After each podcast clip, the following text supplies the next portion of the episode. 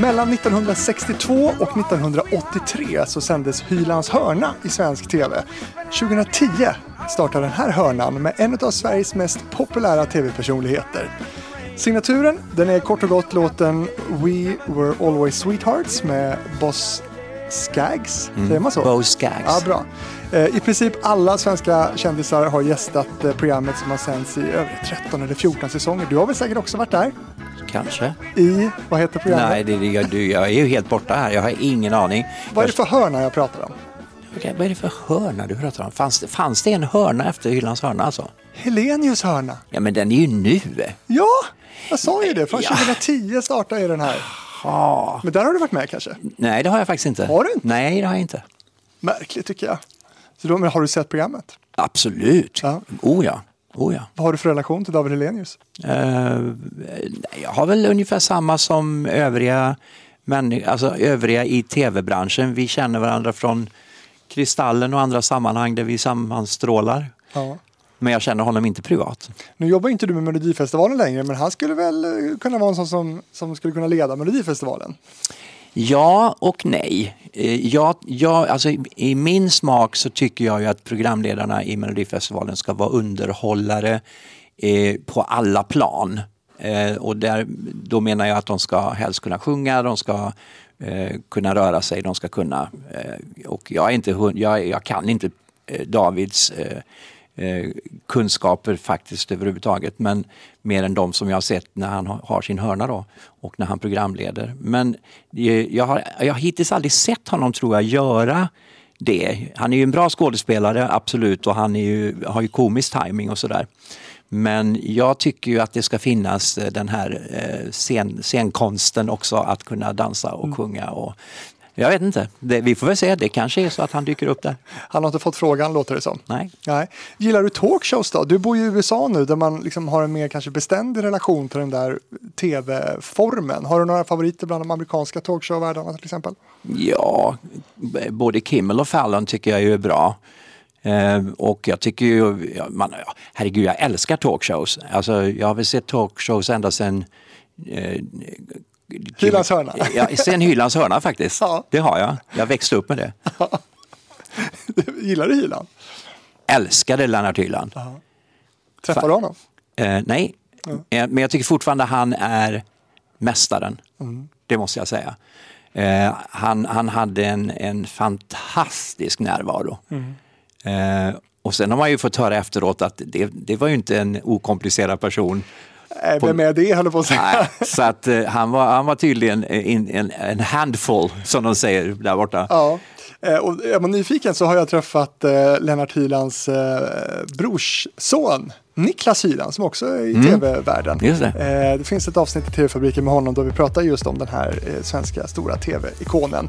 Eh, men det är dags att köra igång TV-fabriken för första gången med en gäst som redan gästat programmet en gång.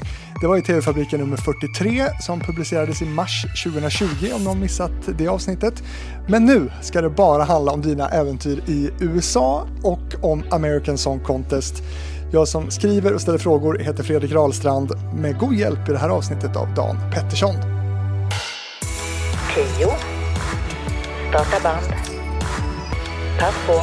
Starta TV-publiken om 5, 4, 3, 2, 1. Varsågod. Välkommen tillbaka Christer Björkman. Tack så mycket. Du, vi ska prata om genomförande och innehåll med dig, eh, tänkte jag. Men lite senare i det här avsnittet ska vi också prata produktion och teknik i Hollywood eh, med den American Song Contest svenska bildproducenten Robin Hovander. Eh, det blir lite senare i det här avsnittet. Men du, American Song Contest, eh, inte Idol, inte X-Factor, inte The Voice, utan något så ovanligt som ett helt nytt format som ni kämpat med. Och trots att många kanske inte trodde på att det skulle bli av, så blev det det. Och nu har det sänts och ni jobbar med säsong två. Vad, vad, vad mötte ni för, för kommentarer hos eh, tv-folket i USA? Hur lättinsålt var det här, skulle du säga nu med facit i hand? Alltså jag har ju inget att jämföra med, för det här är första gången vi försöker. Eh, Så att vi tyckte väl att det tog väldigt lång tid.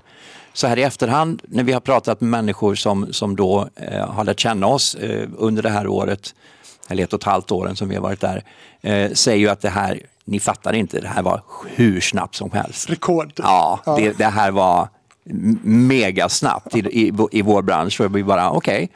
Okay. Eh, och, och, det har ju vi förstått nu då att eh, från det att vi hade vår presskonferens i Tel Aviv och fick, när vi talade om att vi då hade förvärvat den här licensen 2019, 2019 till sändning då eh, våren 2022. Det är faktiskt bara tre år. Mm. Eh, och det är, betraktas i tv-världen som rekordfort.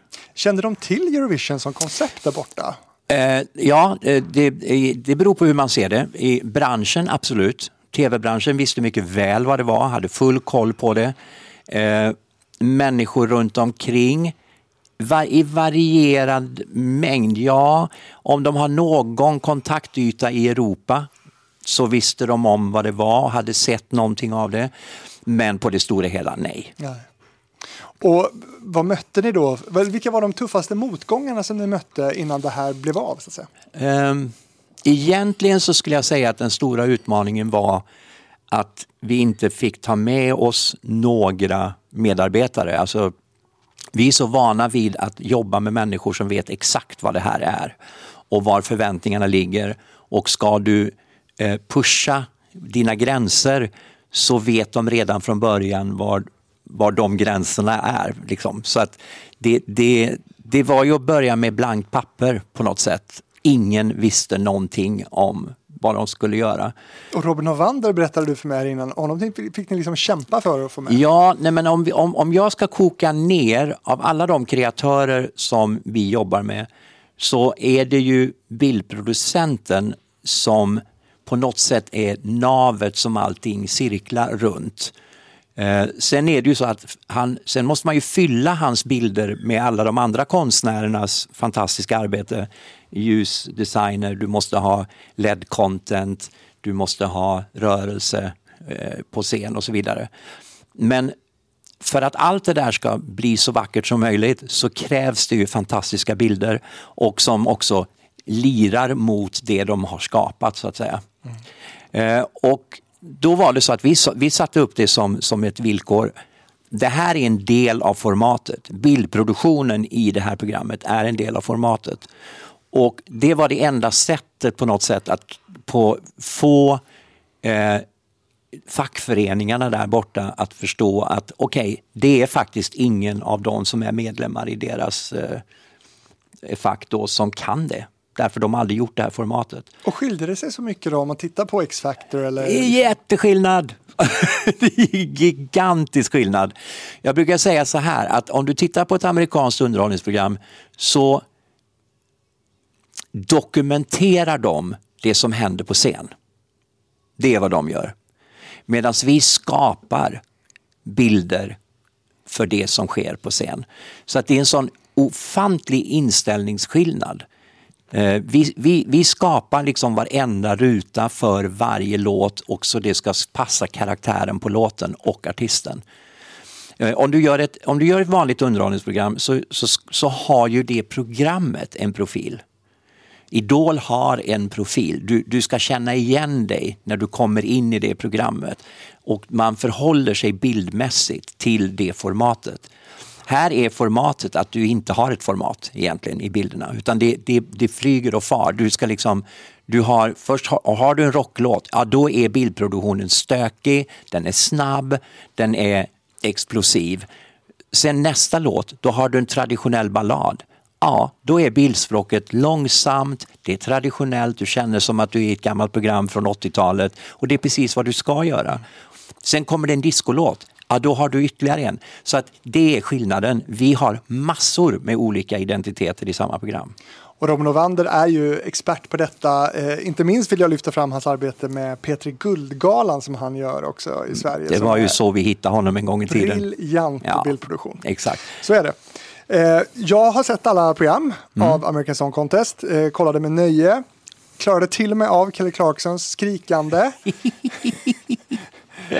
and alla jewels. Mm. Eh, men jag tänkte vi ska, vi ska ju landa i att, att ni jobbar med säsong två nu, men vi måste börja och reda ut det här med säsong ett eh, och lite om hur det äventyret var. Eh, vad skulle du säga blev startskottet för American Song Contest eh, och hur firade du?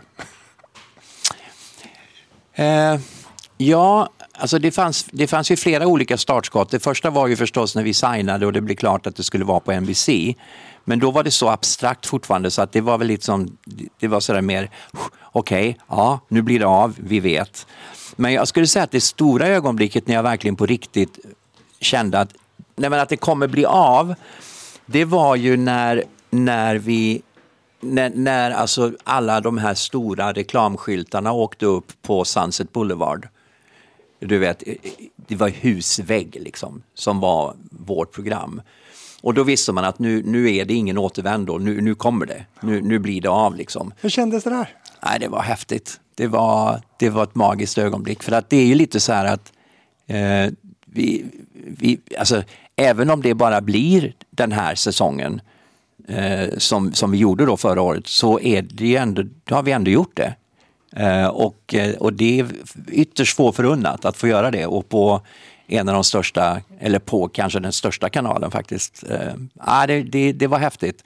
Firade du då? Då Då firade vi, då firade vi faktiskt. Eh, och, eh, men, men ändå ganska sådär andaktsfullt, alltså sådär med lite, det här är tungt liksom. Blir ingen liksom röjarfest? Nej, men nej, vi, vi röjer inte så mycket längre. Vi, ja, vi har lugnat ner oss lite med åren. ja, man vet aldrig. Nej, man vet aldrig. Nej, nej. Så. Men, eh, men tanken från början då, eh, berättade du i TV-fabriken, det, det, var ju att det skulle bli en turné runt USA. Mm. Så blev det inte. Nej, så blev det inte. Och eh, det, det var ju en väldig massa olika eh, faktorer som spelade in i det. Ekonomi, självklart. Men också att eh, realistiskt så, så ska du ju också, du ska ju fylla någon slags lokal.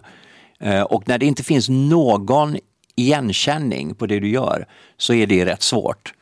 Eh, och det var mycket lättare att kontrollera produktionen eh, på plats på Universal Studios. Eh, och där är vi också, där är det annorlunda för de har annorlunda lagar. De får till exempel inte sälja biljetter till ett underhållningsprogram. Aha. Och bara det ställde ju till det. Uh, så att det är ja, så här... När du säger det, när jag var i New York och skulle gå på um, Letterman, mm. då var det ju mer en casting man gick på för att få vara publik där. Exakt. Mm. Så att det, och den, den kände ju inte vi till. Så det var så här, jaha, okej, okay, då ska ni alltså kasta publik i alla de... Ja, ja, vi fattar, det är krångligt. Och sen var det faktiskt så att de från början ville vara i Atlanta. Vad är det för skitlag förresten? Ja, det är en synnerligen märklig lag. ja, I Atlanta alltså? Okay. Ja, och det märkliga är att vi, vi säger då att det här är ju att jämställa med sport. Det är en tävling liksom. Och, eh, och i slutändan så ska någon vinna och i, som det är i Europa så ska du dessutom representera, representera ditt land i ett Europamästerskap. Så det är i allra högsta grad likt idrott. Och det kan man ju sälja biljetter till. Ja. Men jag vet inte, jag, jag, har ingen aning om varför det är så. Mycket märkligt. Så att det fick vi också då ta hänsyn till och till slut då så var det så att med tanke på att det var covid, eh, omikron kom i vägen, vi fick skjuta upp det fyra veckor eh, och, och då det till slut landade i att nej, för att ha kontroll över den här produktionen så måste vi vara i, i en studio på Universal. Och att det blev Universal, vad berodde det på? Att NBC är Universal. Vilka studios var ni? Eh, 26, 25, 26, 27.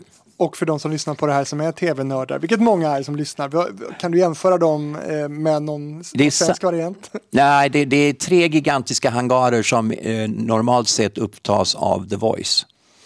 Så det, det var deras lokaler vi fick ta över helt enkelt. Mm. Några gånger större än Studio 1, eller vad ska man säga? Ja, eh, jag skulle säga att eh, själva scenhangaren är väl kanske... Eh, det såg inte jättestort ut ju. Nej, programmen. nej den är väl kanske... Den kanske är tre gånger Studio 1. Tre, fyra gånger kanske. Mm. Ja, det är stort. Så alltså 500 pers kan man ha som publik i, i den. Eh, men senast sa du också att, att du hade ju helst velat att finalen skulle hamna i Florida. Eh, Mm. av massa olika anledningar. Men, men eh, betyder det här då att, att, eh, att göra det här som turné i USA, det, det går inte? Hur blir det säsong två? Jo, ja, för det första så förhandlar vi fortfarande om säsong två så att den är inte, det är ingen spik på den än. Och framförallt inte när den blir. Men ja, det, men det kommer ju... ah, Det, det, det där hänger ju ihop då med det här att man inte får sälja biljetter till det här evenemanget. Eh, Och då måste vi ha gjort så pass många säsonger att det är så känt att du kan få så många genom casting som vill gå på det här. Eh, Så att ja, eh, det, det kommer nog ta tid i alla fall. Men egentligen, vad är skillnaden mellan att casta? Alltså, casta är väl egentligen bara ett annat sätt att säga att man frivilligt kommer som publik. Absolut, men du måste ju ha tillräckligt många då som vill gå Ja. För att eh, fylla en arena. Det är rätt, det är ett rätt stort jobb ändå. Ja, verkligen. Ja. Men du, eh, hur var det för dig då? Den där eh, sekunden när programmet gick ut i luften första gången? Eh, Egentligen väldigt likt att göra program hemma, å ena sidan. Å andra sidan mindre pirrigt därför att som licensägaren så är ju inte vi, alltså hantverksmässigt är det ju inte vi som rattar. Utan vi, vi står ju lite vid sidan av och betraktar när det väl kommer så långt. Ni är de riktigt höga cheferna. Ja, eh, och eh, ja precis. Eh, Och det är, ju, det är ju helt andra människor då som, som egentligen kör programmet. Blev det som du hade tänkt?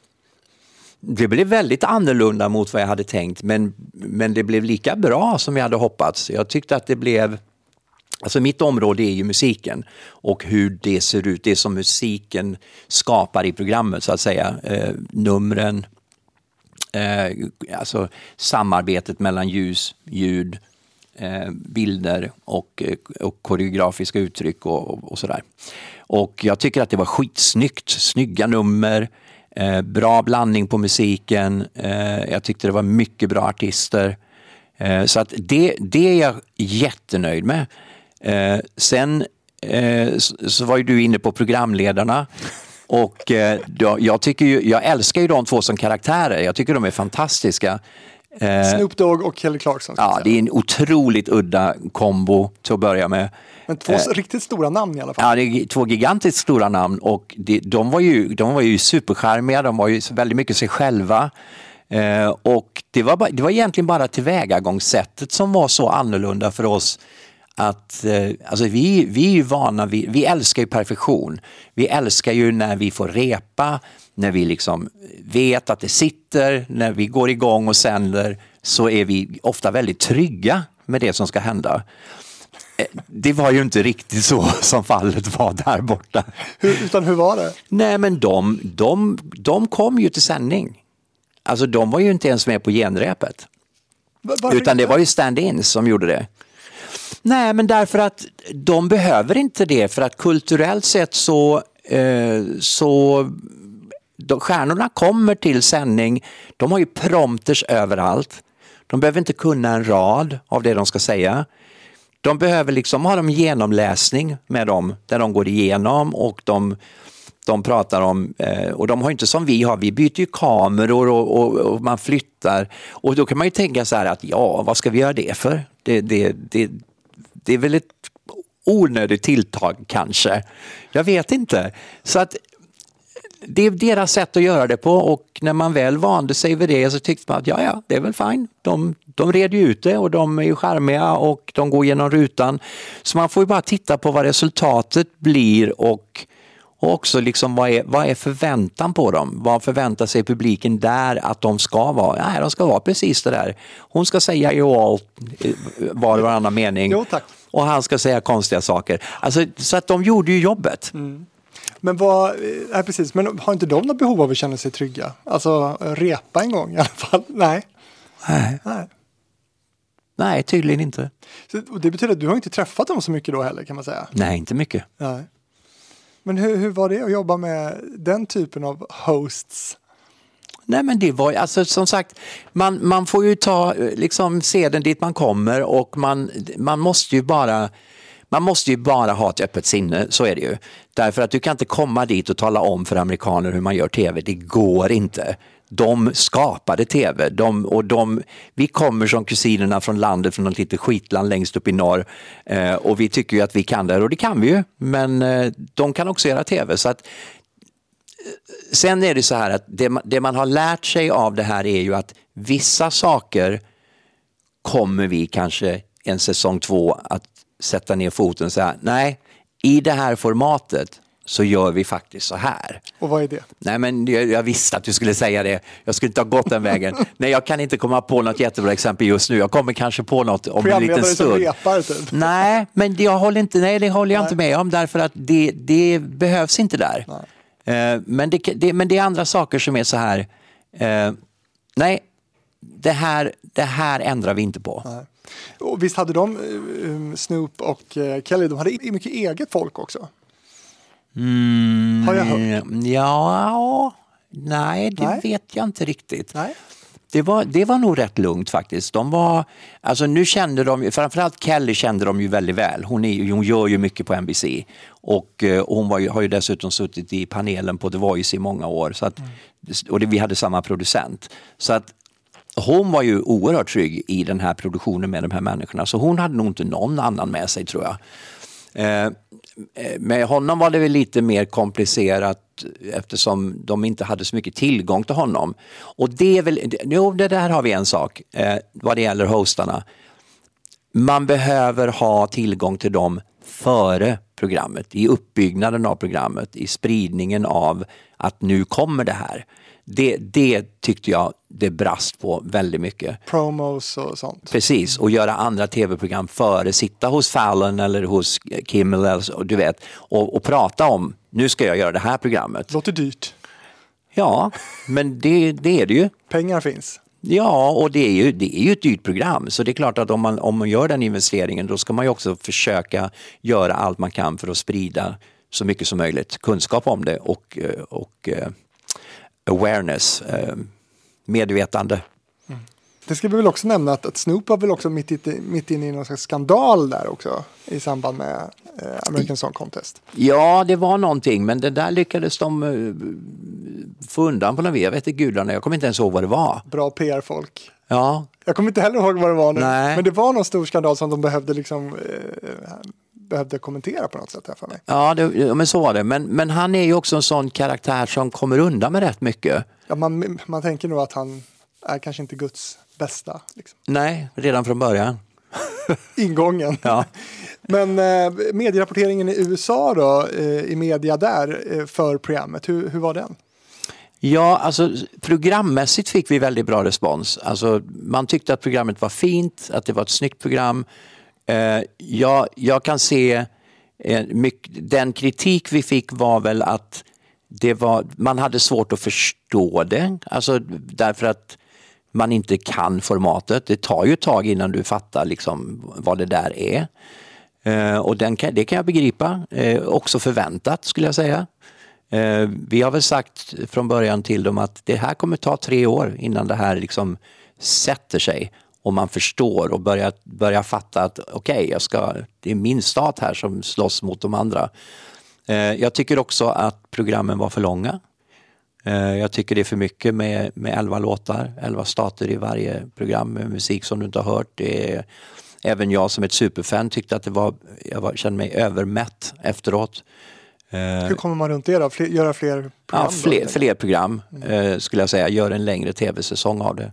Jag tycker nog att grundformatet vi hade här med åtta, som vi hade i Mello från början, tycker jag nog är max vad man, vad man mäktar med eh, faktiskt. Och då blir det. Ja, men det blir ett rappare program och det blir, eh, det blir, det blir bättre tror jag. Hur har det gått för artisten efteråt då? Är det någon som har blivit liksom någon bass liksom om på något mer omfattande sätt? Ja, men Alexa går det väldigt bra för. Mm. Hon, eh, hon... Vinnaren. Vinnaren, Alexa från Oklahoma. Hon, hon headlinar faktiskt eh, eh, Asian Music Awards just nu. Eh, hon, eh, hon, hon har, har gått bra. Eh, och för en första säsong tycker jag nog att det är helt godkänt.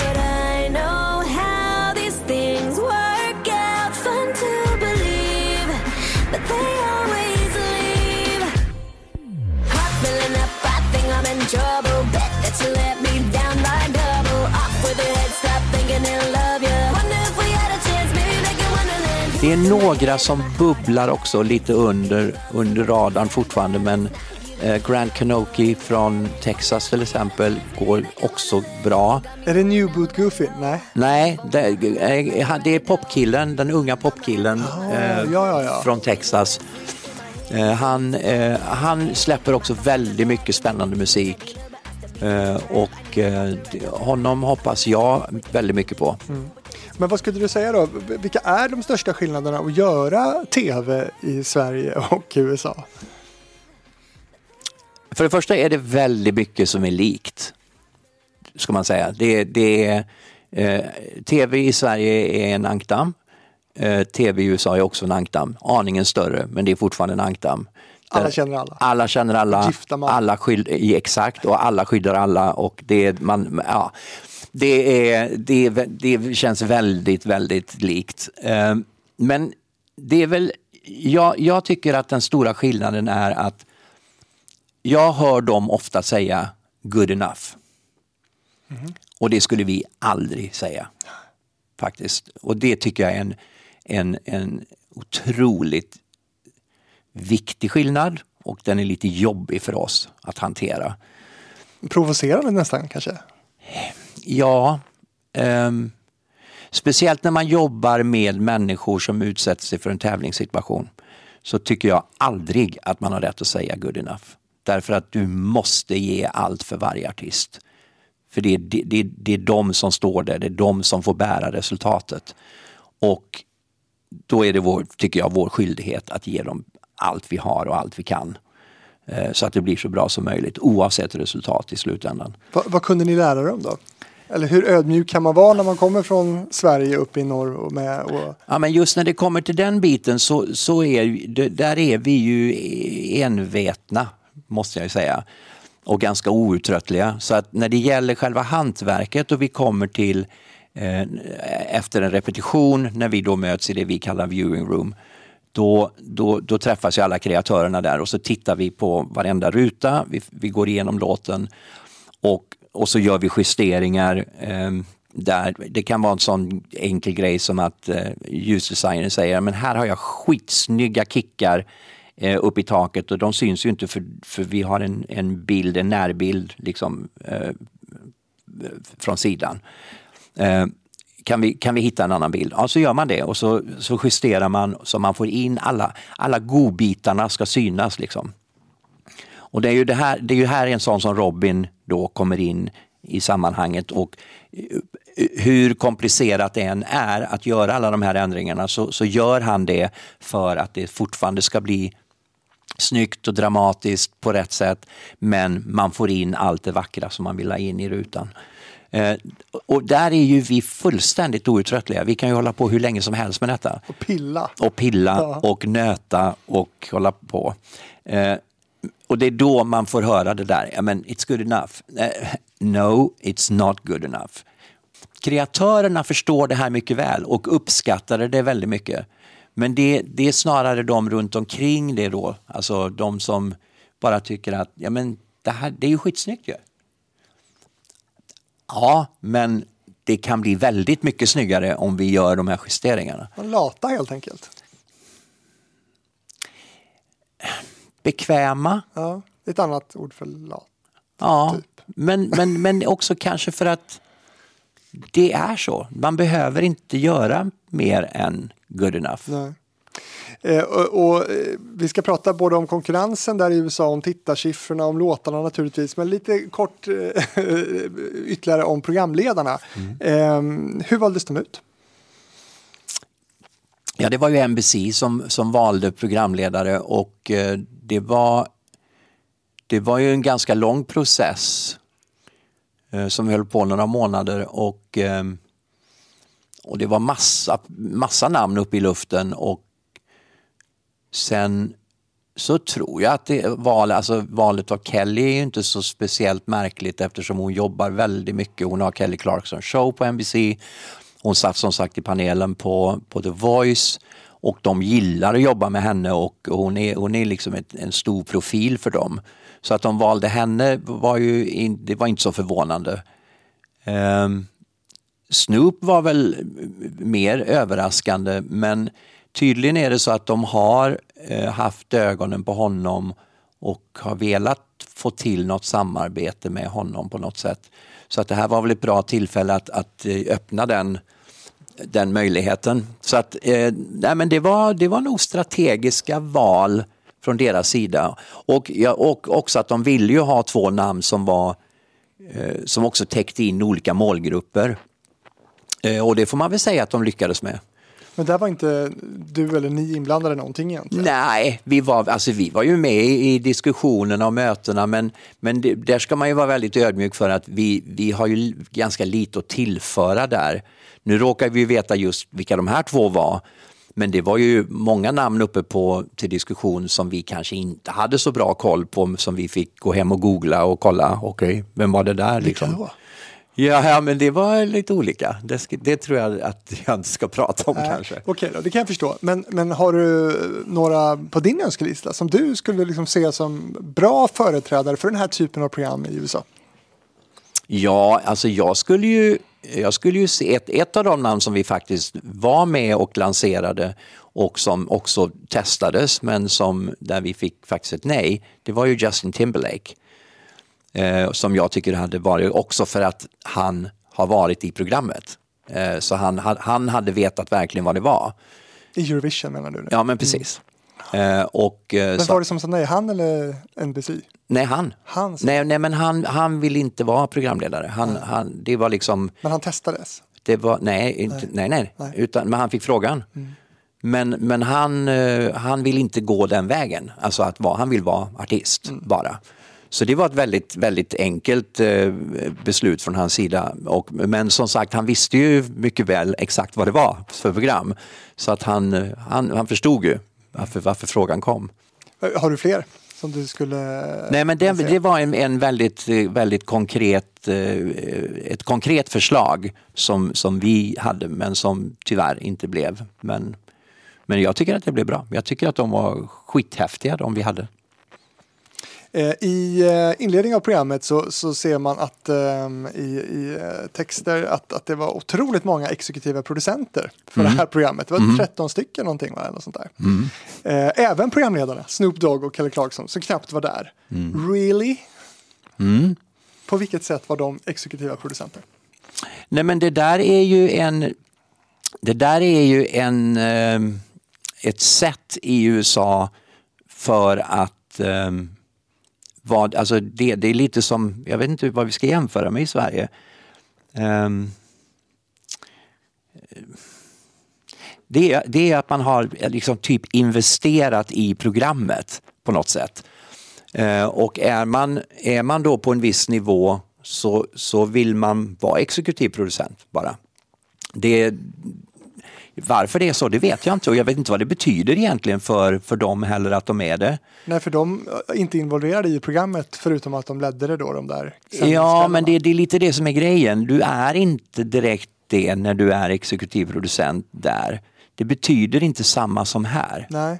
Här, här är det ju att du signar av på innehållet egentligen om du är exekutiv producent.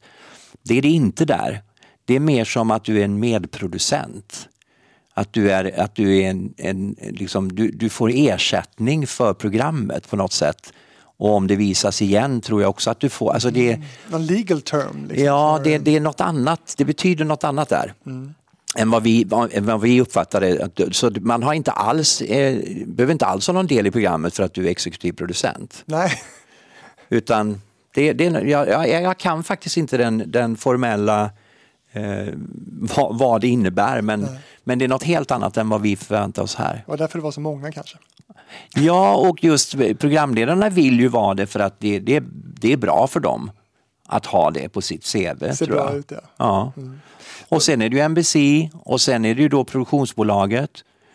Eh, och, och så är det vi då som är formatägare, så det blir ju rätt många i slutändan. Vad fanns det mer för roller i det här projektet som man kanske inte riktigt vana vid i svensk tv-produktion?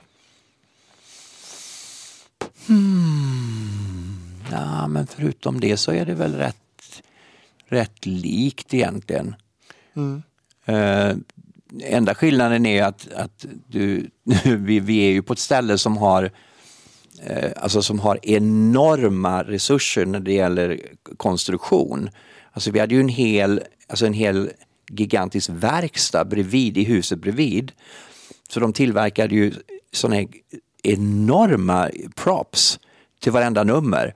Och sen är det ju ett klimat som gör att du, du behöver ju inte lagra det inomhus utan de, bara, liksom, de bygger och så kör de ut så hela, hela den här ytan utanför och runt de här eh, hangarerna var ju full av fantastiska skapelser som skulle då rullas in och så behöver de inte fundera på hur lång tid det ska ta heller för de har ju ett reklamavbrott mellan varje låt. Så de har ju typ 4-5 minuters bubbningstid medan vi har 40 sekunder här i, i, i Europa. Eh, Så det, det är helt andra premisser. Går ju nästan inte att titta på amerikansk tv just på grund av de här reklampauserna, eller? Ja, det är jobbigt. Ja, det är ju faktiskt det. Ja, det är väldigt jobbigt.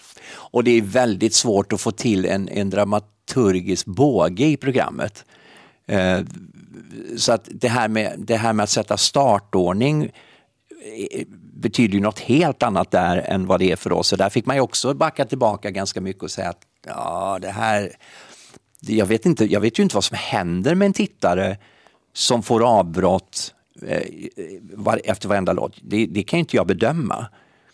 Eh, och jag kan nog inte påstå att jag blir klokare av en säsong heller. Alltså, jag känner inte att jag har förstått det än. Eller om det ens spelar någon roll, jag vet inte. Det, det jag märkte var att de började, eller vi var det ju, men alltså vårt första program slutade med en väldigt lugn ballad. Och det vet jag att det reagerade jag jättestarkt på eh, när, när jag såg det på repetitionerna. Så kände jag så här, det här är ändå konstigt. Eh, och och det, det, det var det tydligen också. Eh, så att det, det, det hörde jag från, eh, från hon som var producent efteråt att ah, det där, var, det där, där tänkte jag fel, det, det, så ska vi inte göra något mer. Och då, så att då kände jag att ja, där hade jag i alla fall rätt i det då. Eh, så att det, det, nej men jag tyckte bara det var märkligt att sluta med en sån låg energi. Men hade du inte själv varit sugen på att vara mer insyltad nere på, i den rollen som du har haft i Sverige egentligen? Jo, det var jag eh, såklart. Men, men samtidigt så var jag det fortfarande med, som sagt, i, i det här viewing room då. Det, vilket de inte har och vilket de inte har någon... Det, det visste de inte riktigt hur de skulle förhålla sig till. Så där, där var ju jag. Det blev ju mitt revir så att säga. Och där, eh, där fick jag utlopp för min, min skaparvilja och min am, skaparambition. Mm. Så att jag jobbade ju då med, med Robin där inne och med de, alla koreograferna och eh, ljusdesigners och sådär. Så där, där fick jag utlopp för det och, och det, vis, det syntes ju sen i rutan. Så att jag kände mig ändå väldigt delaktig även om det inte var på alla områden som jag är van vid. Och det som har varit din grej eh, mycket här i Sverige också, det är ju låtarna eh, och den musikaliska kvaliteten. Hur, hur nöjd var du med låtarna som tävlade i första säsongen? Eh, Jag tyckte nog att det var, alltså utifrån att det var första säsongen, utifrån att det var helt okänt vad det här skulle bli och vad det var, så tycker jag nog att det blev ganska bra. Eh, Jag, det, alltså, det, det är alltid, alltid någon, några som är sådär, mm, ja, det där kunde väl ha varit bättre. Det är i Sverige också kanske? Ja, men precis. Ja, men så är det ju. Alltså, det, det är alltid sådär att ja, ja, det kändes bra när vid, precis när, det, när man valde det, men sen så, så när man väl ser det på scen, oh, ja, kanske inte då ändå. Men, men jag tycker nog att det, det, det var rätt bra. Alltså, av 56 stycken så skulle jag nog säga ändå att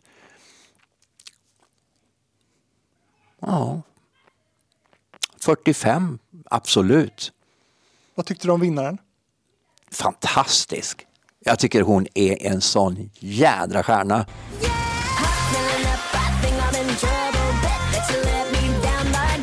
Alltså, den, den målmedvetenheten, eh, den eh, utstrålningen, talangen. Eh, jag tycker hon är skitläcker. Eh, men jag tycker nog att det, finalen tyckte jag var fin.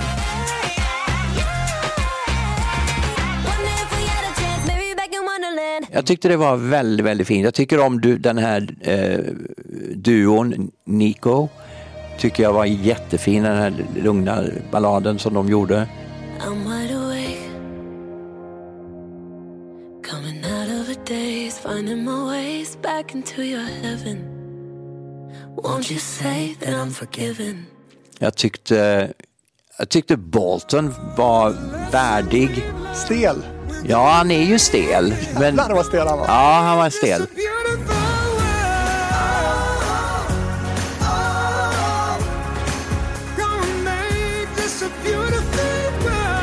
Men just hans ID och så här, det är ju något visst med det. Ja, och rösten är ju kvar liksom.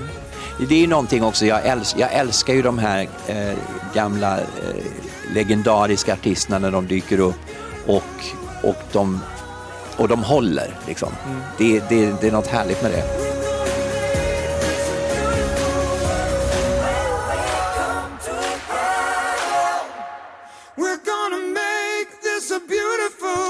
Jag gillade den och sen tycker jag väldigt mycket om han eh, från Washington, Alan Stone.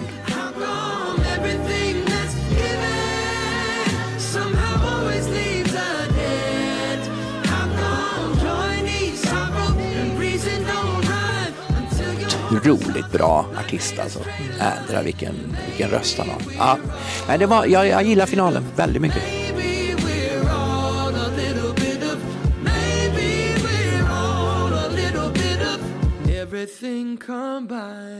Alexa lämnade mig helt oberörd faktiskt. Eh, Mm. Men jag, jag är ofta vinnare i sådana här sammanhang att jag inte liksom riktigt connectar. Men, men jag håller med dig, Michael Bolton var ju, tyckte jag var Mm. häftigt att se. Macy Gray, vad tog hon vägen?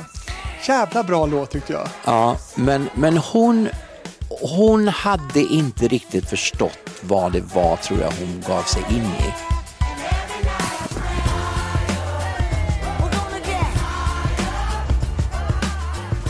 Nej, men hon, hon, hon, hon jag mötte ju henne då i, i viewing room efter hon hade repeterat.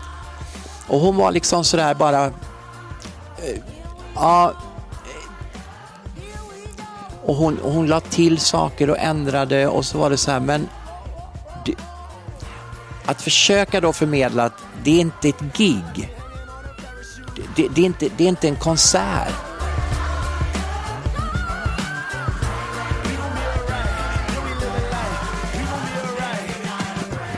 Hon gick ju in och gjorde ett gig. Och hon fattade inte alls att hon skulle jobba med tv-mediet för att nå ut. Och kamerorna. nej. Nej, hon, hon liksom helt, hon, och jag försökte, inte bara jag, alltså även de, hennes kreatörer som var runt henne, försökte få henne liksom att eh, och fatt, eh, lyssna på dem, liksom, lyssna på det, det, det de säger här nu för att det här, det här kan du dra nytta av. Liksom. Hon bara, but I do my thing. Liksom.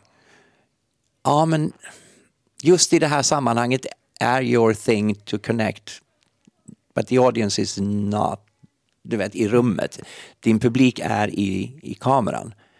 Man köpte inte det. Nej. Hur var Michael Bolton i viewing room? Ja, han var ljuvlig. Eh, han, han var ironisk, självkritisk. Eh, och eh, så, så, fort han, så fort han såg mig i, i, efter viewing room så, så log han eh, sådär överdrivet. Och jag bara, bra. Nej, jag, var på, jag var på honom. Eh, och sa, du, du, måste, du måste le, du måste slappna av. Du måste våga vara i, i liksom närvarande i stunden. Och han, nej, men han lyssnade och han, han var, han var, han hade inga problem med det. Ja. Eh, sen åkte ju eh, en av mina andra favoriter ut också, Flirt från, från eh, Florida.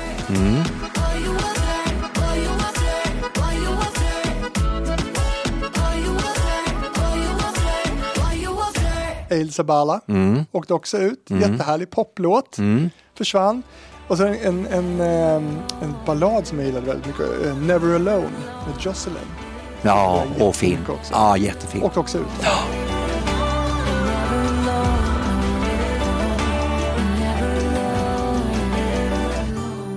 Nej, alla mina favoriter. Ja, nej, men hon var, hon var väldigt härlig. Du, varför kom inte Alexa till Eurovision-finalen? Hade inte varit ett snyggt sätt att cross-promota? Jo, eh, och det, det hade nog varit görligt och vi hade nog eh, det som en, eh, en plan. Men i och med att vi flyttade fyra veckor på grund av omikron så landade ju vår final precis i samma vecka som eh, finalen i Eurovision. Så att vi, då kunde vi inte heller veta vem som skulle vinna. Och att då försöka prata med italienarna och säga att vi vill ha en mellanakt, hör du. Ja, vad är den då? Ja, det vet vi inte förrän samma vecka. Nej, det gick inte. Det, det hade inte gått. Nej. Så det var mer ett, ett timingproblem. Det, det var ju faktiskt så att vi hade hoppats på att kunna få till det. Men det kan bli en annan gång. Precis, för din, eh, er final gick på måndagen och Eurovision-finalen på lördagen. Ja, exakt. Men du hann till, till Italien. Jag hann till Italien, eh, lagom till andra semin. Ja. Jajamän. Du, vi ska prata röstningen nu. Ja. Eh, USA är ju ett eh, stort land Mm. och det gör ju att programmet sänds inte live överallt. Nej. Och det blir ju något som verkligen påverkar röstningen. Mm. Eh, vad tyckte du liksom om att röstningen då måste ske över flera dagar? Ja, det var, ju, det var ju den kompromiss man fick acceptera för att, det, för att kunna ha det live. Och, och den här, det här programmet, eh, jag tycker ju att man tappar otroligt mycket nerv och spänningsmoment i programmet när du inte har ett resultat i programmet. Verkligen. Eh, och det där, är, det där är ett pro- problem när man har ett land som har flera olika... Vårt, vårt land ligger åt rätt håll. Det är också ett ganska långt... Vi hade ju haft några tidszoner i vårt land också om det hade legat på tvären. Eh, så att det där är problematiskt. Eh, När insåg du det här liksom? Ja, alltså, så här, vi, vi visste ju att det skulle bli ett problem men samtidigt är det så att du klarar ju några eh, tidszoner i Europa. Det gör vi ju på ett Eurovision. Och, eh, och det funkar ju.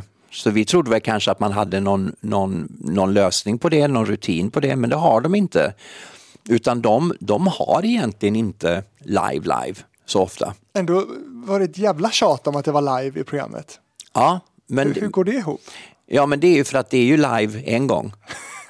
Det, Ja, det, det är ju live på östkusten. Men det är ju inte live till, den större delen av publiken. Jo, 70 procent Jaha, 70. av, av befolkningen bor faktiskt på, i de första Okej, två ja. Mm. tidszonerna.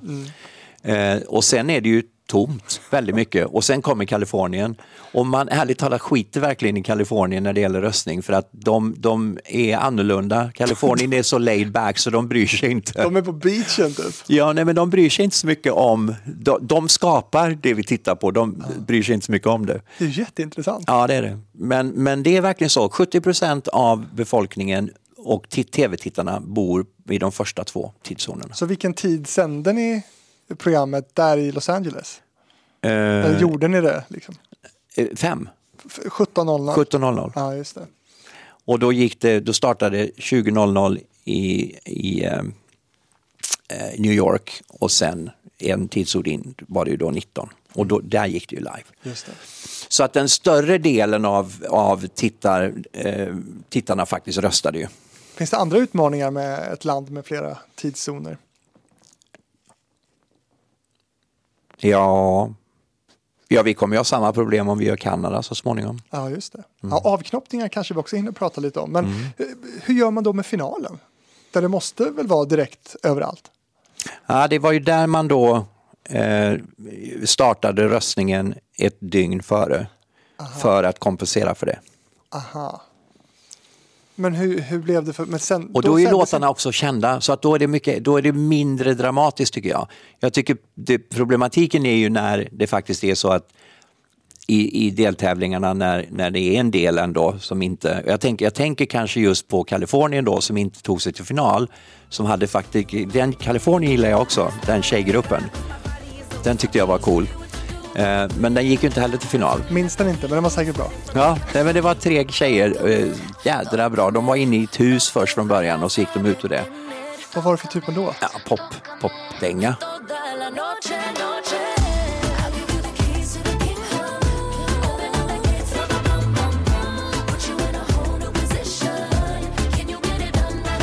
Den, den är bra. Ja. Eh, och, och eh, de... Eh, Men betyder det då att röstningen i finalen den avslutades innan man började sända? nej, Nej. men, men, Men hur den, löste man det då? nej, men den påbörjades ju så att alla som inte då, eller de då som var i den tidszon som inte kunde rösta i själva programmet, de hade möjlighet att rösta i förväg. Okej.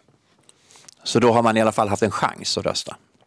Knepigt ändå ju. Ja, det är det. Men, men något som man får tugga i sig. Men vi vet ju också att det är, det är ju lite bökigt även i Europa. Jag kommer ihåg när vi var i Baku 2012. Jag var där. Då börjar ju sändningen vid midnatt. Ja.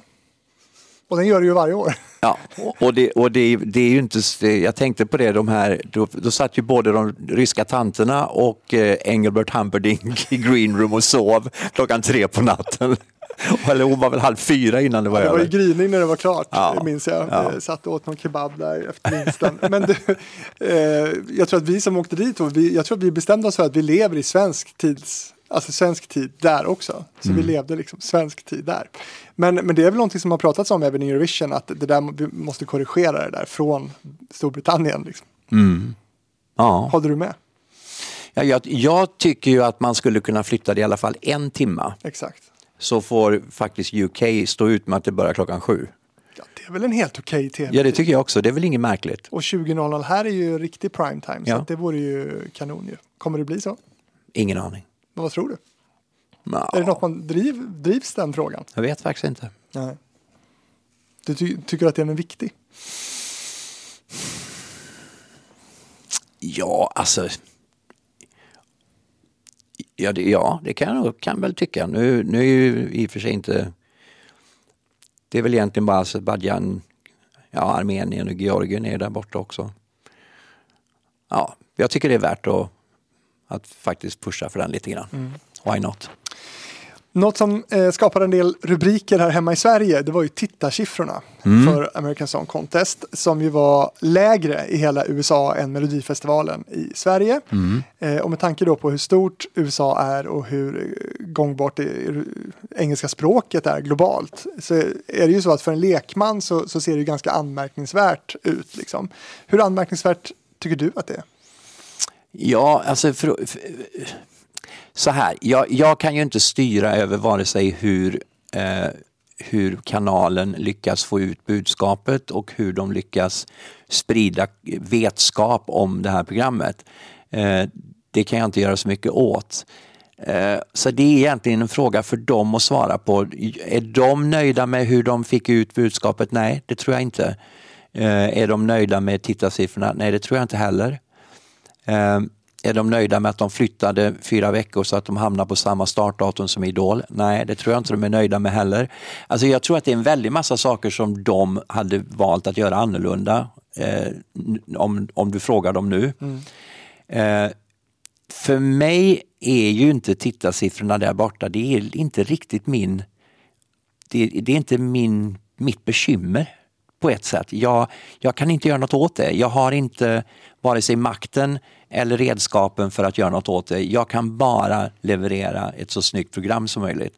Och det, det, det är det jag måste fokusera på. Det här, jag, kan ju, jag kan ju bli jätteupprörd om jag tänker på alla de faktorer som de inte lyckades med för att nå ut med programmet. Eh, fick de ut programledarna i något program före? Nej. Fick, de- alltså det är en massa saker som jag tycker kunde gjorts annorlunda för att få bättre spridning och större vetskap om att det här programmet skulle dyka upp.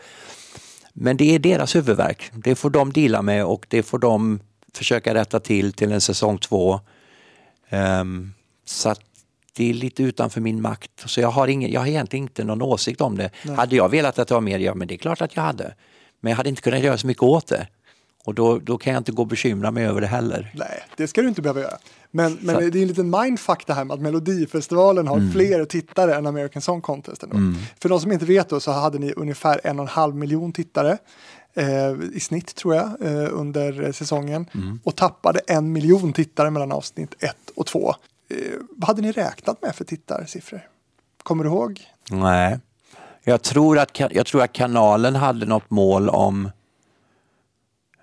Det var ju det var inte jättehögt, men det var ju högre än det där. Sen hade vi väldigt mycket tittning på Peacock, ska ju sägas också. V- vad är det? Alltså Peacock är deras play, kan man Ah, säga. okej. Mm. Eh, Så att siffrorna ser ju lite annorlunda ut än det där. Väldigt många tittade i efterhand. Eh, så att det är inte riktigt så illa som det där ser ut. Men, eh, men ändå, det, det här handlar väldigt mycket om awareness och de, hade, de flaggade redan, det var något möte som var typ två veckor före vi startade. De fick eh, röd flagg från deras, de gjorde mätningar på just awareness, alltså hur har deras kampanjer nått ut? Hur, hur har folk reagerat på? Har, vet de om att det kommer? Och de siffrorna var, var alarmerande. De hade inte nått ut med sitt budskap. De hade inte fått ut sina hostar för de hade inte tillgång till dem och, och så vidare. Det var en massa faktorer som, som också gjorde att, det, att det, de var inte nöjda. Men du som for, liksom representerar formatet då, satt ni i krismöten kring det här med tittningen eller vad, vad kunde ni göra under, under tiden? Nej, men vi, vårt fokus låg ju på att förbättra programmet hela tiden. Göra det så begripligt som möjligt eftersom det är ett nytt format. Hur, hur kan man göra det så enkelt som möjligt att ta till sig produkten? Det var ju vårt fokus och det är det enda vi kan göra för vi är tv-makare. Eh, Allt det där andra är liksom det är kanalen. Det måste de, man måste kunna förlita sig på att de gör det jobbet. Men det är hårdnackat tänker jag i en amerikansk tv-värld. Där känns det som att underlevererar man då är det liksom näven i bordet och ut genom dörren typ. Alltså, eller hur, hur hårt är klimatet där borta? Det är hårt. Det är, det, det är ju ett antal chefer som är utbytta. Så är det ju. Eh, sen vad det beror på, det, det har jag ingen aning om. Vadå utbytta efter det här menar du? Ja, efter den här säsongen. Ja. Så är det. Eh, och det var det året innan också. Eh, så att det, det går snabbt in och det går snabbt ut. Så att eh, så de som vi pratar med nu är inte samma människor som vi pratade med inför förra året. Nej. Är du orolig själv? Nej, men vi kan Du ju, äger ju formatet Ja, vi sig. kan ju inte åka ut. Alltså, vi, ja, vi, vi kan ju bli inte få en säsong till. Ja. Men vi kan ju gå vidare till någon annan i så fall. Så att, för oss svenska tittare då, eh, i den här kontexten, har du koll på tittningen i Sverige förresten? nej, ingen aning. Vill du höra? Ja, I broadcast så sändes det också på en konstig eftermiddagstid på helgen Mhm. i SVT 1 och hade då i snitt 64 000 tittare. Mhm. Ehm, var i snitt då, var nere runt 30 000 också på något avsnitt. Eh, på SVT Play så snittade programmen på 19 000 tittare. Mhm. Mest på det första, sen störtdök siffrorna och var nere runt 6-7 tusen tittare eh, på näst sista avsnittet till exempel. V- vad tänker när du hör det här? Det här är ju ditt hemland och landet som kanske mest älskar liksom Melodifestivalen, Eurovision och sådär. Har den traditionen. oj, ska jag tycka något om det? Eh, pff, eh, ja. Eh, Är det inte lite förvånande dåliga siffror? Tycker Nej, jag i alla fall. Ja, eller så är det väl fantastiskt att det är några som överhuvudtaget bryr sig om vad, vad vi gör borta i USA. Nej, men det, jag har inga förväntningar alls på, på tittning. Alltså man har ingen som helst koppling till vare sig musiken, artisterna, eh, kanske inte ens gen, genrerna. Nej, jag, jag, jag, har, jag, har ingen, jag har ingen åsikt faktiskt. Eh, och det här med då som du nämnde då, det var ju lite försmädligt kanske att, att just American Idol hamnar på, på samma tid som er. Eh, var det för att ni behövde alltså skjuta upp programmet eller ville de liksom döda er? Mm, Ja, alltså vi låg ju fyra veckor, vår premiär låg ju fyra veckor före deras. Och då hade ni ändå krockat till slut. Ja, men då hade vi haft fyra veckor på oss att, att, att Bygga upp. pissa revir. Eh, det hade ju varit trevligt. Eh, Och sen eh, precis i slutet där när vi hade då landat där på måndag, då flyttade ju de från söndag till måndag. För att lägga sig rakt mot oss. Ja, precis. Det var lite det jag tänkte på. Ville Eh. de döda er då? Ja, det tror jag. Absolut. Eh, Självklart. Det, det är klart att de vill. ABC. eh, Ja, nej, men det, det, herregud, det hade man väl gjort själv också. Om det, om det hade varit, om det kom något som man kände sig hotad av, för det tror jag de gjorde. Men, men det, du vet, att lägga något mot, alltså Idol är ju en institution i USA, precis som Melodifestivalen är i Sverige. Och vi- där Kelly Clarkson föddes. Ja, man lägger inget, man lägger ingenting mot Mello i Sverige, man lägger ingenting mot Idol där borta. Så att, så att den där flytten på fyra veckor, den, var, den tror jag var ganska ödesdiger faktiskt. Du, till sist då lite om säsong två. Ehm, du säger att det inte är spikklart att det blir. Nej. Hur eh, ligger landet just nu? När vi spelar in det här då är det i mitten av december 2022 ska jag säga. Mm. Det, är- det, det pågår förhandling fortfarande. Eh, och eh, det är som allt annat, det handlar om pengar. Ni är för dyra. Ja, nej. Vi har, vi, har presenterat ett, eh, vi har presenterat ett förslag för dem som är på den nivån som de har sagt att de kan acceptera. Eh, så nu är det mer bara en fråga om eh, om de vill göra det, var de vill göra det. Och så att det, är lite svårt och, och jag, jag, jag vet inte, 50-50, det, det kan lika gärna bli som inte bli. Eurovision har ju haft decennier på sig att sätta sig eh, och, och du var inne på att, att du, du gärna hade sett att det, de i alla fall hade investerat i tre år för att, Mm. att ge det en chans då i USA. Men, men ni har inga garantier på det, Nej, utan det är liksom år för år. så är det. Men vad säger de Men det är ju lite av spänningen också. Ja, verkligen. Så att det, Rysare. det, ja, ja, det, nej, men det, det, är, det är en del av spelet där borta och det är ganska häftigt tycker jag. Det, det, det, det har jag inget emot. Nej. Eh, och då vet du inte heller var det kommer sändas då. Jo, men det, om det blir så blir det troligtvis på samma ställe. Det, jag har svårt att se att de flyttade därifrån. Och man vill inte göra något sånt här att man vill göra det i Oklahoma City då, vinnaren av Alexas. Nej, nej, men det tror jag inte. Men, men däremot, det är möjligt då som sagt att om, om det nu är så att covid håller sig hyfsat lugnt så det inte blir massa nya varianter och nya utbrott som ställer till det. Då kanske det är så att man vill ta upp idén med att göra det i Atlanta igen. Därför att det är så oerhört mycket billigare att göra tv i Atlanta än vad det är att göra det i Kalifornien.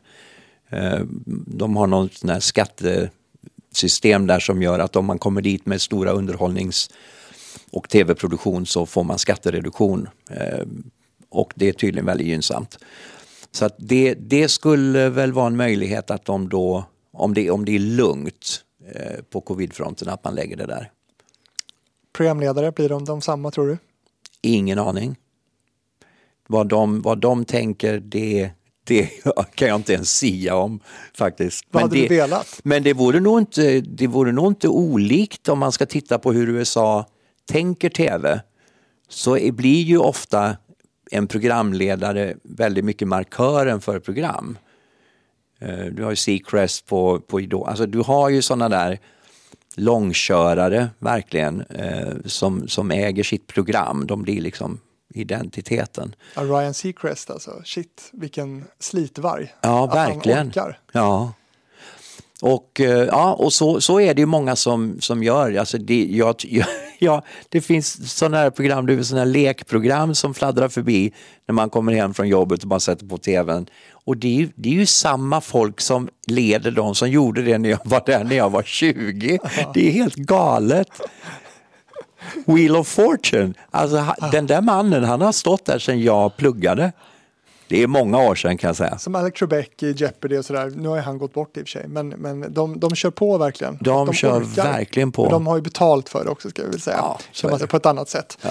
Är det några andra stora förändringar du skulle vilja se i en, en kommande säsong? Så där, från ditt håll som du, du känner att Nej, men det här måste vi ändra för att tweaka det på ett bättre sätt. Framförallt alltså kortare program. Eh, mindre musik, kortare program.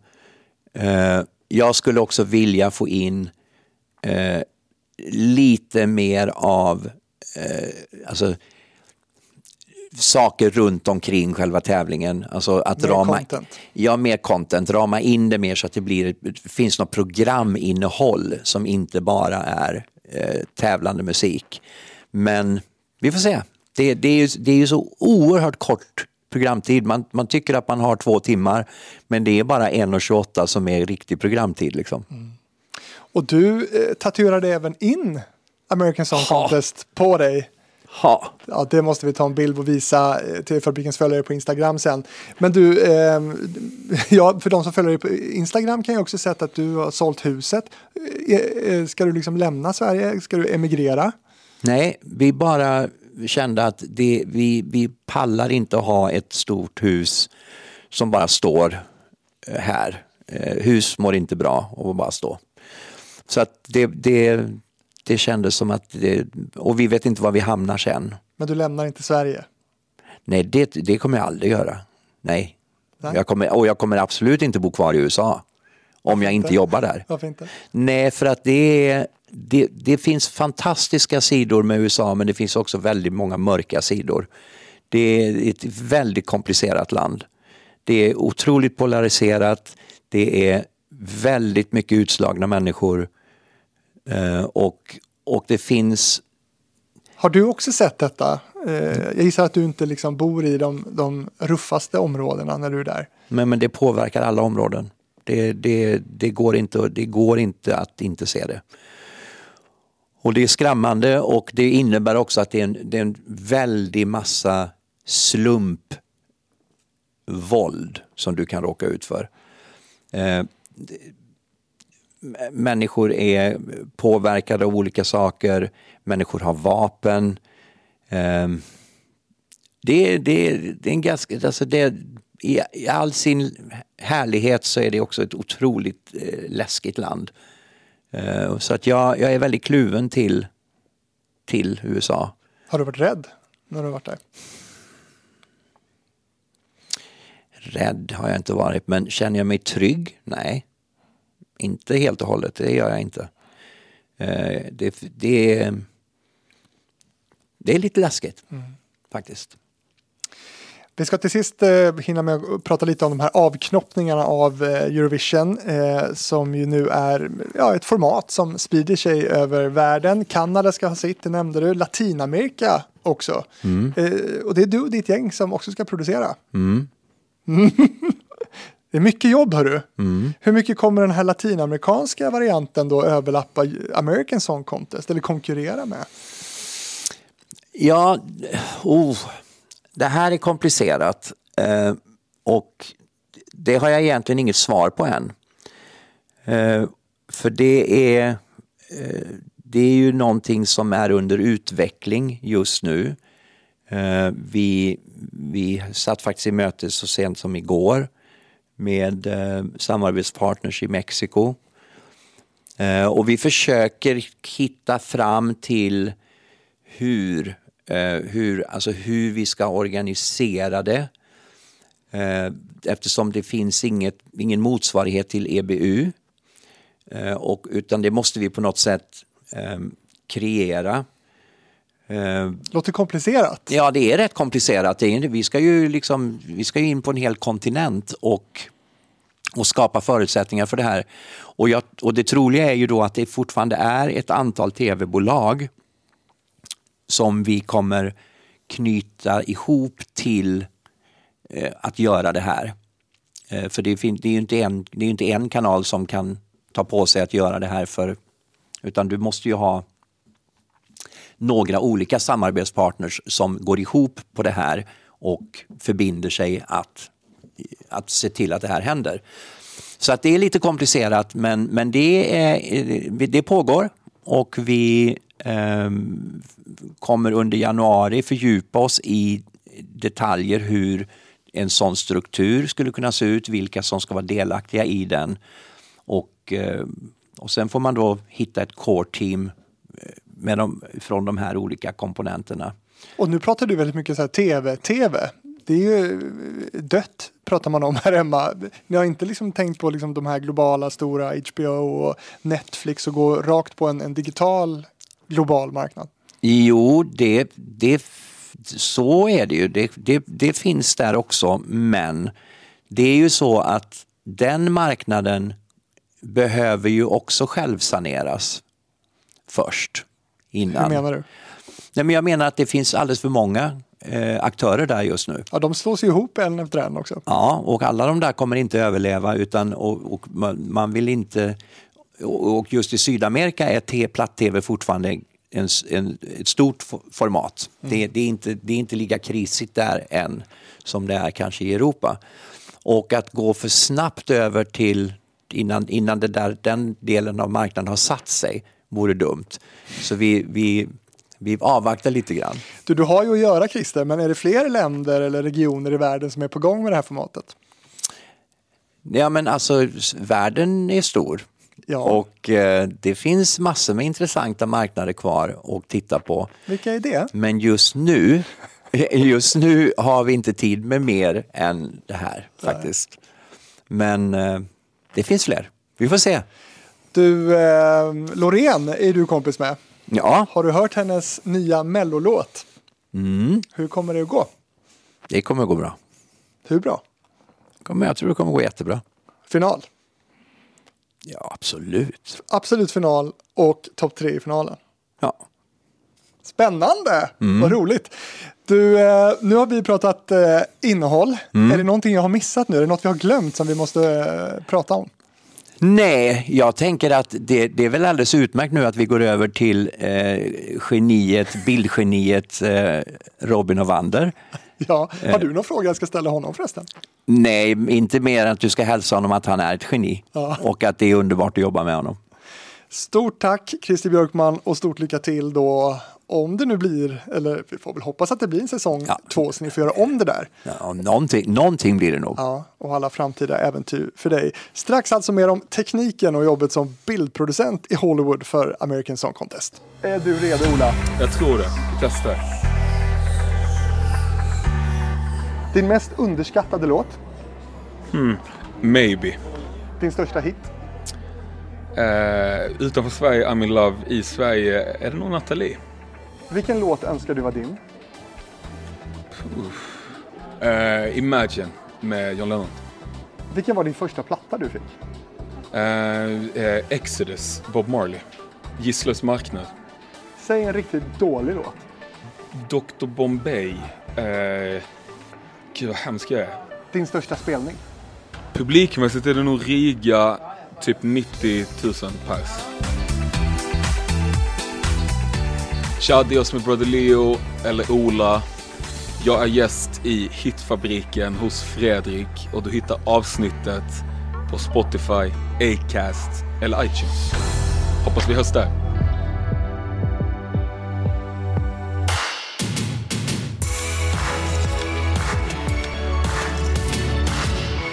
Men det här är TV-fabriken och välkommen Robin Hovander. Tack så mycket.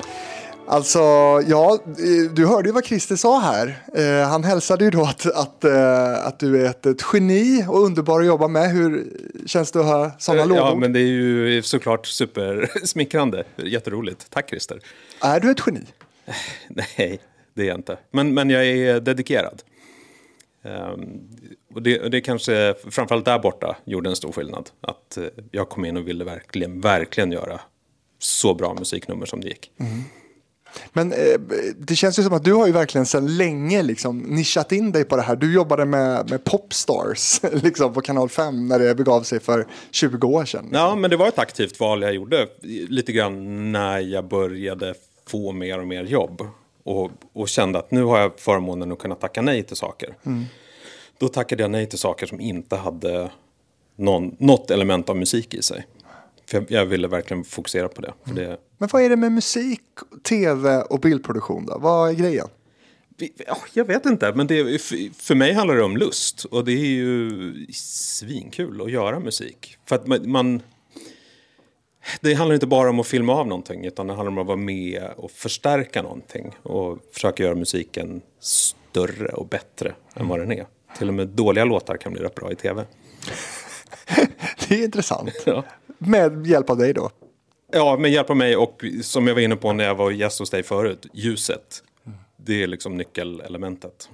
Precis, även du har ju varit med i TV-fabriken tidigare, avsnitt nummer 15, det var ju tidigt. Ja, Eh, och såg jag häromdagen, vi gjorde ju också en bakom kulisserna med dig när du var bildproducent för Melodifestivalen Just för det. några år sedan. Över 10 000 starter, lite kul. Ja, det kan man gå in och, och titta på eh, och följa TV-fabriken även på YouTube naturligtvis. Du eh, gör mycket annat också. Du är bildproducent för På spåret och, gör massa olika produktioner. Eh, men du är här nu då för att du var bildproducent för American Song Contest. Och som Christer berättade, de, de fick liksom kämpa lite för att få dit dig. Och det här intressanta med att bildproduktionen av det här programmet är liksom en del av eh, hela liksom konceptet och hela formatet. Eh, på vilket sätt? Ja, men jag, jag tror, det, det var väl viss mån taktik kanske för att få dit mig. Att, att, att, Ärlighet vara längst. att, att för, förvandla bildproduktionen till en del av, av formatet. Men, men i, jag skulle nog ändå vilja påstå att det är det. Eh, för det handlar lite grann om processen skulle jag säga. Så dels hur, hur vi repar, Eh, det upplägget och med viewings och att vi delar upp repet i två olika dagar och man har tid emellan att göra justeringar och processen med viewing room emellan där man kan ta till sig kritik, vara självkritisk, utveckla, förändra, hitta brister och se vad som är fantastiskt. Jobba vidare på det. Men det där undrar jag alltid med viewing room, alltså för dig som bildproducent, du som har suttit på din kammare och kommit på då rent konstnärligt det som du tycker är bäst och sen kommer någon liksom manager eller någon eh, artist som inte har, kan någonting om bildproduktion och ska tycka till om det. Hur är det egentligen? Ja, nej men alltså, det, det är en del av processen. Eh, och, och när jag var ny på Mello tyckte jag det var svinjobbigt. Det var ju hemskt, som du säger, jag kunde ju sitta i en dag och förbereda en låt och sen har man repat och fått en chans liksom. Det är inte så att vi är klara, men, men sen så går man bara och blir sågad. Så. För, det, för det är ju också det, fokuset är alltid på det negativa. Det positiva, det, det lämnar man åt sidan, för det har man inte tid att prata om, utan man pratar bara om det dåliga. Mm. Så att det blir liksom ett sätt att förhålla sig till arbetet på Mello och på Eurovision som är väldigt egentligen negativt. Eh, Så det är, det är någonting som jag har blivit medveten om och försöker förändra. För det genomsyrar alla led. Det är ju liksom när jag får det, men sen när jag sitter med fotograferna och har vår bildgenomgång så blir det också fokus. Att man tittar på allt som är dåligt. Och så glömmer man bort att nämna, "Fan, det där var ju en fantastisk bild. Den pratar vi inte om, den spolar vi förbi. Men behöver du då vara helt prestige, prestigelös eller kan du också liksom verkligen kriga för din Ja, ja, jag är full av prestige. ja, men det är jag verkligen. Och det, och det, det tror jag är liksom en, en frukt av att jag eh, brinner för det jag gör. Det finns en anledning till att jag har valt att ha den bilden där. Sen kan jag ha fel, verkligen. Och det kan jag inse själv, eller någon annan kan säga att ska du inte ha en sån här bild här? Jo, för sjutton, det borde jag ju ha. Men, men eh, så att jag, nej, jag kan verkligen slåss för mina bilder. Och på Mello så har jag verkligen lärt mig också att ja, men lite grann att självrannsaka, analysera och, eh, och argumentera för min sak. För det är lite så, om, om det kommer ett önskemål att här ska det vara en stor bild när jag har en tight bild. Så måste jag lite grann argumentera för min sak om jag då verkligen tycker att det ska vara en tight bild. Så jag har liksom lärt mig att förstå mig själv och förstå Mello som format. Eh, och för att knyta an till frågan då om, om American Song Contest och format. Så är det ju en skillnad hur vi filmar Eurovision och hur vi filmar Melodifestivalen eh, kontra hur man filmar många andra shower eh, just musiknummermässigt och framförallt i USA. För i USA är det väldigt mycket att man gör en show på scen som är svinfet och sen filmar man av den. Men Mello Eurovision handlar mer om att bygga ett nummer för kamerorna. Eh, det är ju mycket det här, jag menar, det- klassiska, blick i kamera och följa en steadyåkning runt och liksom den, den grejen, att artisterna tittar mycket i kamera. Men, Men- det handlar lika mycket om att bygga numret för kamera. Men varför gör inte amerikanerna som du? alltså varför, varför filmar de bara av? Vad- Vad är det för typ av kultur liksom? Ja, men, jag, ja, jag vet inte var det kommer ifrån, men, men jag tror att det handlar om ett säkerhetstänk. Eh, att gör man bara ett tillräckligt fett nummer på scen så kan vem som helst filma av det och det blir fortfarande bra. Och innan du åkte till USA och tog dig an American Song Contest då, var du där någonting och tittade på andra amerikanska shower eller hur, hur förberedde du dig för det här? Nej, tyvärr. Det var ju mitt i covid. Just det. Så att, eh, jag, jag gjorde faktiskt ett försök, men jag fick inte tillträde till, eh, ja, till produktionerna helt enkelt. Det- Så att när jag kom dit eh, glatt oförberedd faktiskt. Eh, Så det, det var en ganska brant eh, learning curve när jag, när jag kom dit. Framförallt när det kommer till tv-terminologin. Ja, hur, hur eh, tog du dig an den? Ja, nej, men jag klev in i OB-bussen, en fantastisk skripta och bildmixer. Och skriptan hade jag haft mycket kontakt med innan. Så hon visste ju liksom att jag, jag kommer in rätt grön här på amerikansk TV, tv-mark. eh, och höll mig om ryggen. Men i princip det första jag frågade var så här, okej, vad, vad säger jag när jag klipper en kamera? och det var två veckor innan första sändningen. Så att, Verkligen basic. Ja, så att det var verkligen, jag klev verkligen in på så här, nollnivå och la mig platt. Hur gör jag? Men det här med att komma som svensk bildproducent till, till Hollywood och, och Universal Studios i USA, hur, hur, hur var det? Alltså hur togs du emot? Nej, men, eh, vi, eh, jag togs emot med öppna armar skulle jag säga. För jag var nog rätt privilegierad på det sättet att dels så kliver jag in i, högt upp i hierarkin som director. Eh, men sen var jag också där i egenskap av expert. Eftersom vi nu skulle göra Eurovision, som ju då jag kan. Eh, så att, så att jag hade ganska mycket mandat kände jag och blev lyssnad på. Vad heter det när man klipper en kamera nu då? ja, det finns olika metoder. Berätta allt. Ja, men, eh, eh, antingen kan man då säga eh, ready one, one. Och då är det på andra one som man klipper. Det tyckte jag var för vagt. Så då kan man säga two, take. Aha, Och då kände jag så här, ja, den kör jag. Så det körde jag rakt av. Så det var take. take var klippet. Liksom. Ja, så det blir ganska likt. På svenska säger vi ju ettan nu eller trean nu. Så. Men pro- bildproduktionen där är lika automatiserad som den är här, så att säga, eller? Mm, ja, vi hade live edit där och så att det var automatiserat klippsystem. Det, och det är ju inte något de är vana vid att jobba med där borta. Så det, så det var ju också... Vad sa de om det då? Ja, men det, det kändes som att alla var faktiskt rätt entusiastiska. Eh, min, min största skräck när jag kom dit, det var, det var egentligen den här kreativa höjden och kreativa friheten som, som vi har i Sverige. Eh, för att det handlar så mycket om, det är ju inte bara jag, utan det är ju fotograferna i allra högsta grad. Så till, exempelvis på Mello så kan jag vara väldigt vag i mina kamerakort.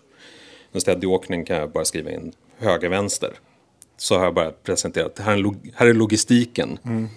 Eh, för att om det inte är någonting särskilt av vikt som jag ser bildmässigt framför mig så kan lika gärna fotografen hit, hitta det istället.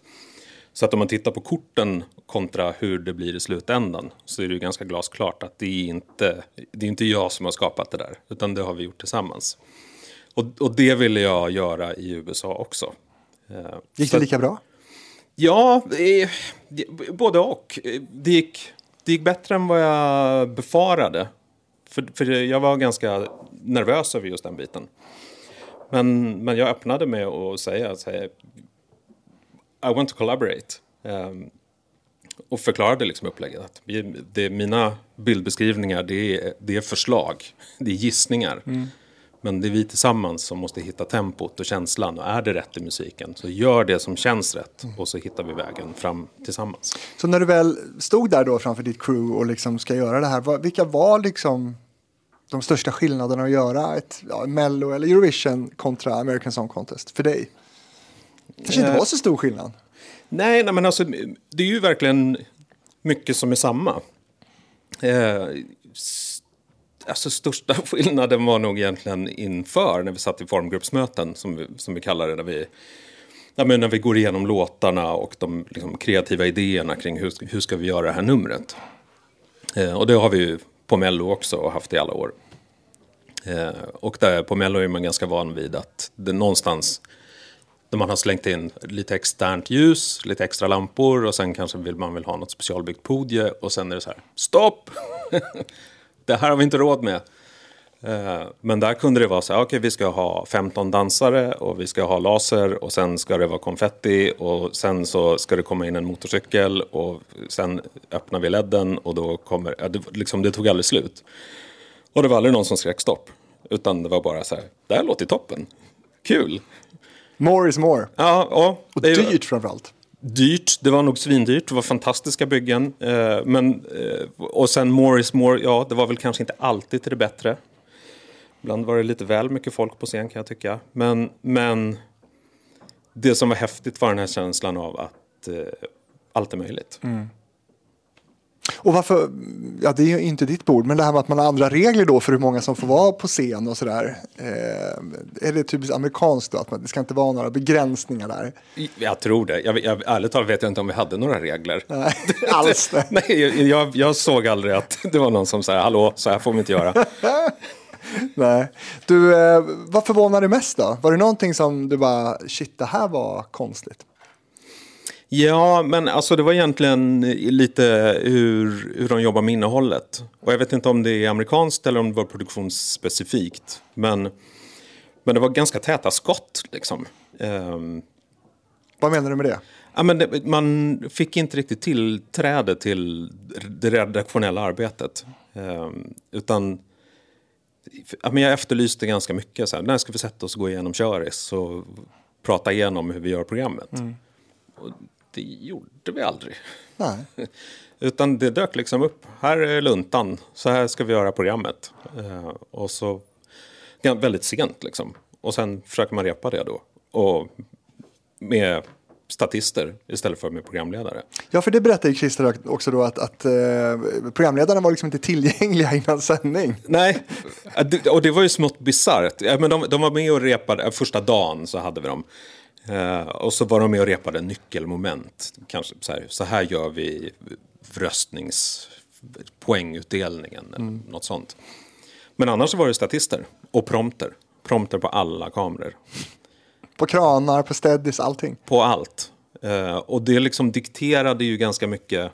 De var ju svinproffsiga på det tycker jag. Det, det funkade ju alltså grymt. Men, men det man tappar det man tappar där är ju också det här samarbetet och svänget som man kan få i en produktion. Att man, när man repar, pratar med programledare, så här, vi tänker vi börjar med steadin här borta och passerar dem och sen kommer vi till dig här. Men här var det liksom panik. Så fort programledaren inte såg steadin, då var det liksom, det var no-go. Det går inte. Så här, jag vill börja här uppe med kranen. Nej, den måste börja här. Annars kan de inte läsa prompten. Men de säger ju bara Hello, welcome back, la la la. Kan de inte säga det ad lib och sen... bara, nej. Så, att, så att på så sätt så blev man ganska fastlåst. Liksom, att det är så här, nu står ni här och pratar i den här kameran. That's it. Och varför skulle det då vara prompters på alla kameror? det är jättekonstigt. Ja, nej, men det var ju bara för alla möjligheter. Om det är så här, men jag måste kunna stå här på golvet också. Ja, då har vi en prompt på handkameran. Blev det som du hade tänkt?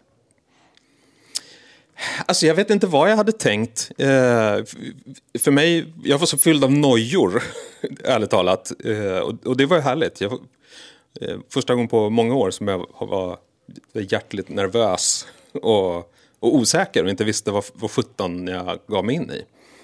Så att, så att jag var mest orolig för en massa saker. Ja, Men det här med kreativa samarbetet med fotografer och alla fackliga regler och hierarki och ja, men du vet, alla de här storiesarna man hört om hur det är att jobba i USA.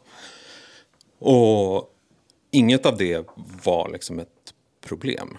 Utan jag hittade, hittade fram till fotograferna. Vi började samarbeta på ett härligt sätt och fotograferna började samarbeta sinsemellan. Det, vilket var ett stort ögonblick när det var så här. Ja, jag skär bort dig när en stativkamera ser kranen i bild. Det var så här, åh, nu, nu, börjar de, nu börjar de jobba som i Sverige. Men det tog liksom, då? ja, jag var jättenöjd och lite stolt. För Det, det tog liksom fyra veckor att, att nå dit. Annars var det som att alla var en, en liten ö och gjorde sin grej. Eh, Så det var skönt där när man började jobba tillsammans. Och för dig, jag vet inte hur det påverkar dig i ditt jobb, men, men otroligt många pauser ju på grund av alla in och ut ur reklam. Ja. Hur påverkar det ditt jobb skulle du säga? Ja, hur påverkar det mitt jobb? Alltså det, jag, jag skulle, mig påverkar det inte så mycket, utan tvärtom så får man ju ganska mycket tid emellan hela tiden. På gott och ont. Eh, men det största problemet är ju för programmakarna liksom. snickra innehåll i en sån uppstyckad programform. Hopplöst. Man hinner ju inte mer än liksom få igång bilen och så måste man parkera. Eh, och, så att, nej, jag tyckte att det var knepigt. För svårt programberättarmässigt, liksom, inga linjer. Och, och så fort man skulle bryta formen så blir det så här, men då hamnar vykortet innan breaket och låten efter breaket. Och bara det är ju så här, men det är ju, det är ju koko. Men det måste man göra för att nej, vi ska göra en extra liten grej här och då hinner vi inte med annars.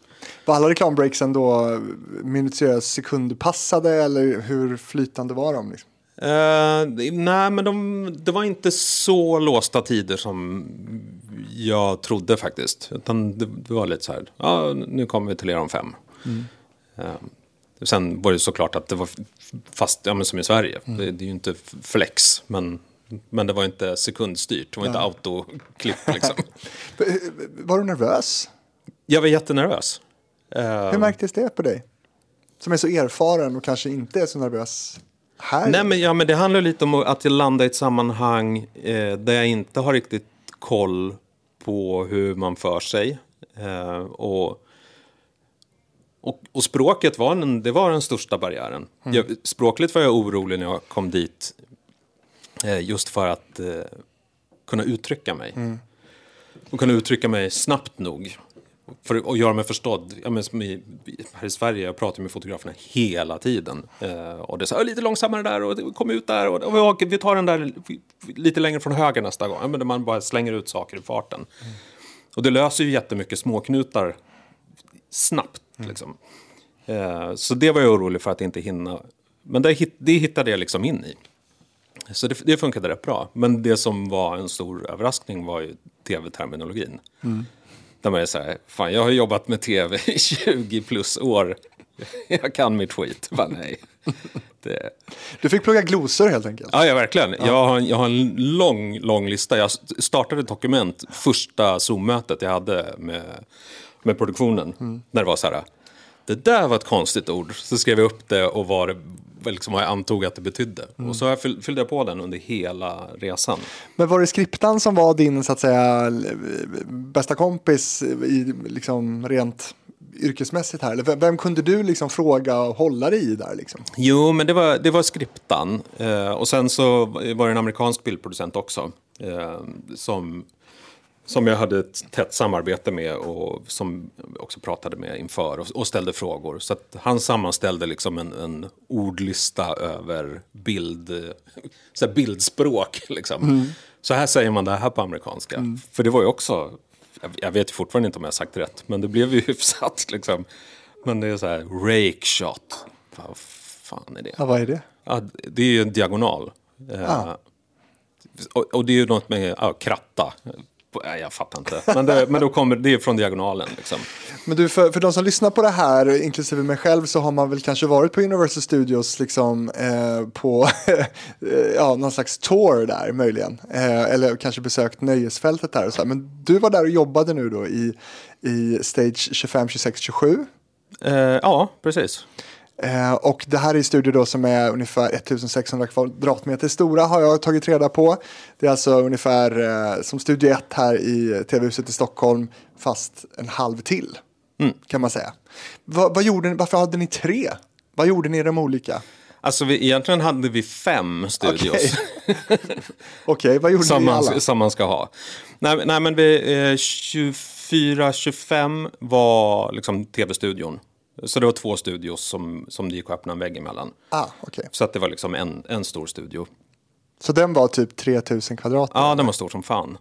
För själva, alltså, det såg ganska litet ut ändå, alltså själva scenen och studion liksom, som Mm. man såg. Men det, vi, vi hade så himla lite publik. Ja. Jag tror, ja, så att man var ju tvungen att bygga liksom bort publiken på något sätt. Ja. Så att det, var, det var en jättestor scen. Och sen var det ju ganska mycket yta bakom också.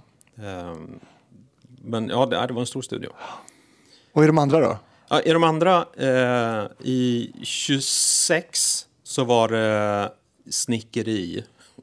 Så där byggdes all scenografi och det var då snickeri, eh, svetsverkstad, sprutlackering, eh, allt. Och det använder man studiolokaler till liksom? Ja. Och sen i 20, vad, vad var vi någonstans? 27. 27.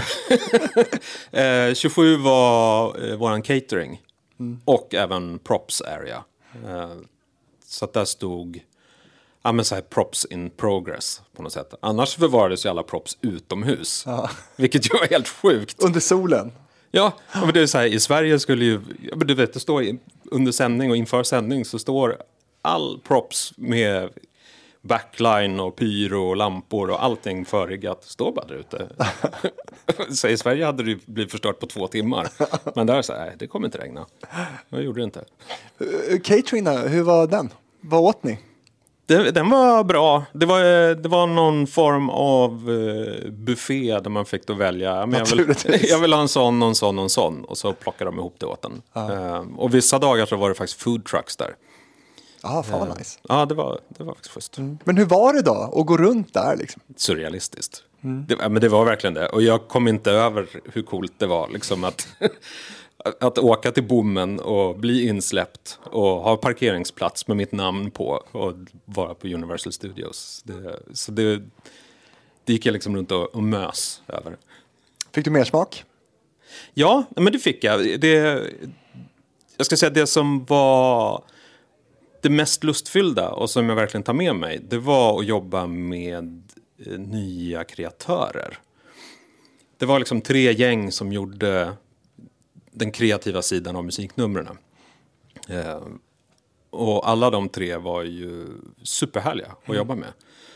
Och roligt liksom att bli utmanad på ett nytt sätt. Det var, det var några gånger som jag kom på mig när jag satt och, och bildproducerade. Bara, Fan vad det här ser ut som en amerikansk awardshow.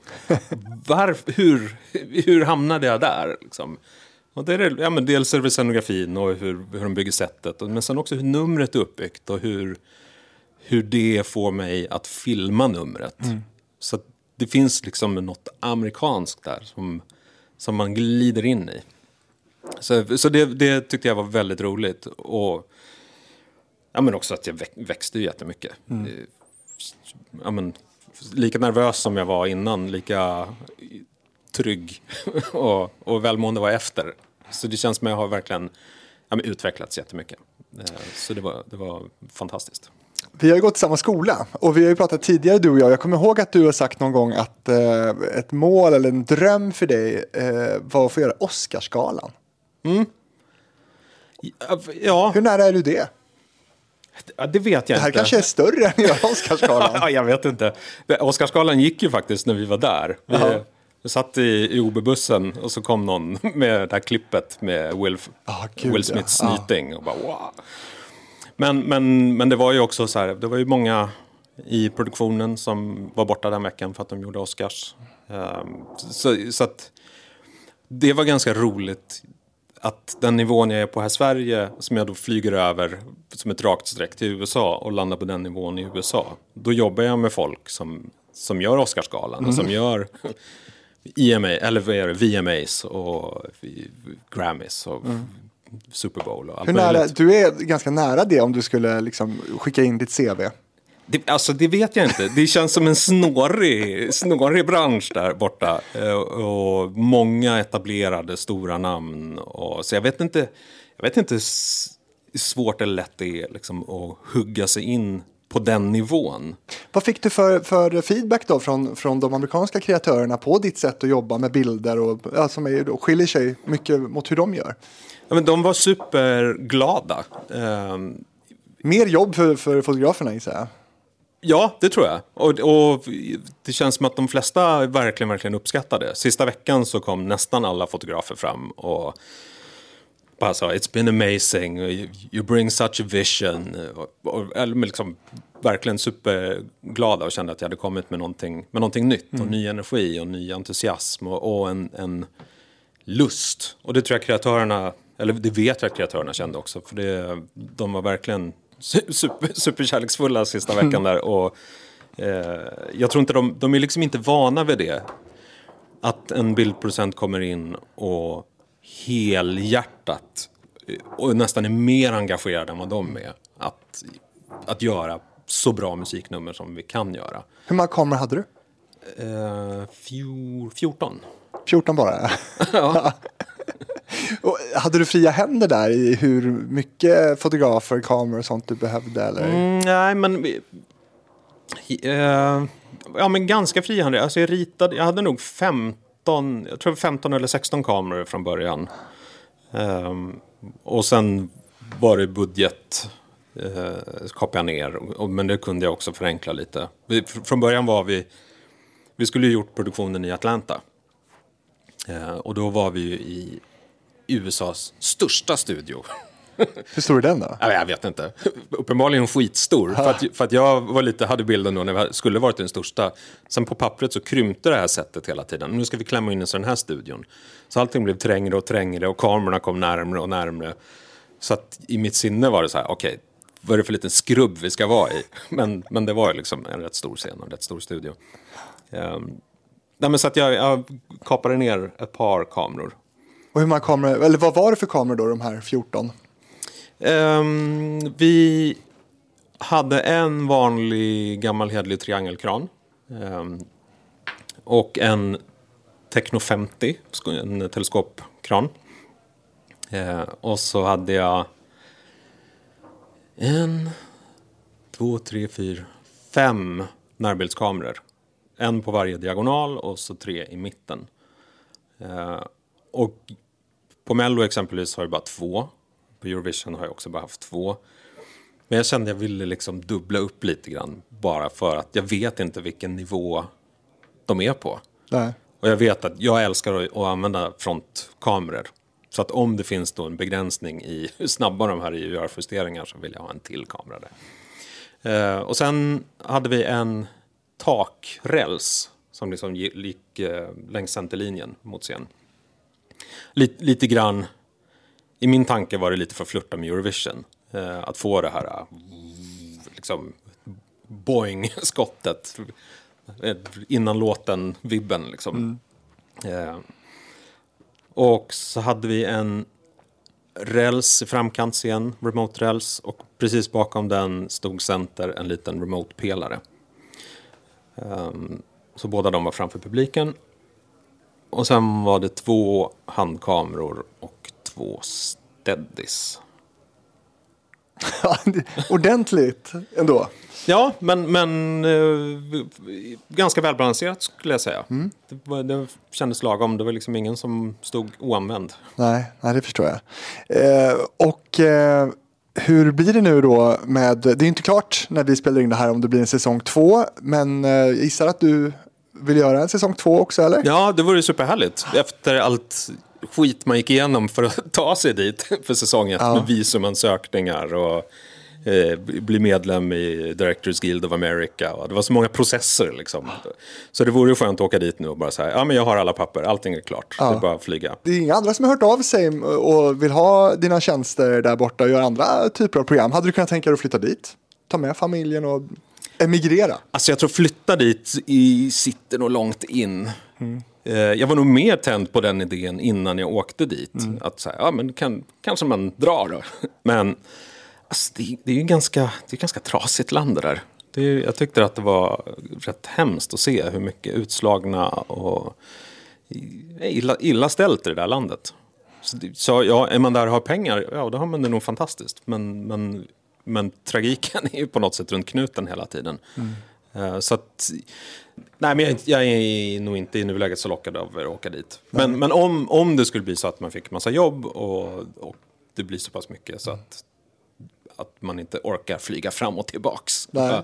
Då, då kan vi tänka på det. Men i nuläget så har jag- det har liksom inte genererat några nya jobb.